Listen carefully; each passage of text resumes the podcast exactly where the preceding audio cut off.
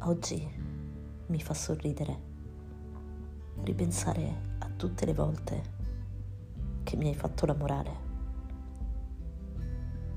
Si sa che fanno così gli amici, soprattutto quelli che si professano detentori della verità assoluta, con in mano quel pesante mazzo di chiavi capace di aprire tutte le porte.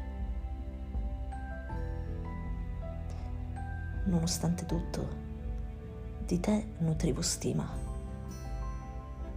Mi piaceva ascoltarti.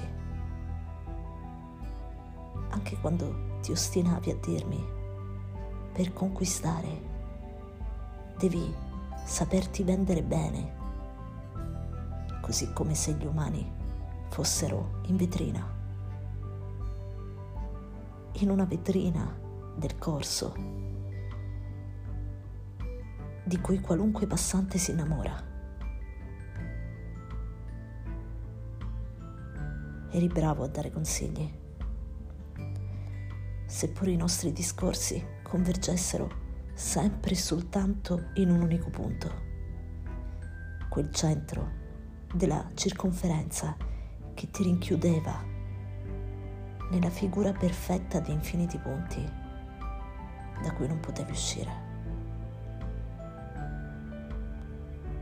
Sai, l'amore, quello vero, non segue logiche. È stato il volerle cercare che l'ha soffocato. Il volersi aggrappare a troppe funi diametralmente opposte alla fine una di esse doveva per forza cedere. Ed è finita. Così dicono. È finita. Che il moralista più logorroico e scaltro, in dialettica e strategia, che abbia mai conosciuto, è finito vittima della sua stessa morale. Perché si sa,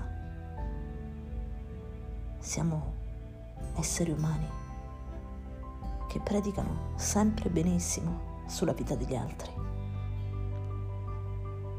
Poi a stento, capaci di realizzare la propria.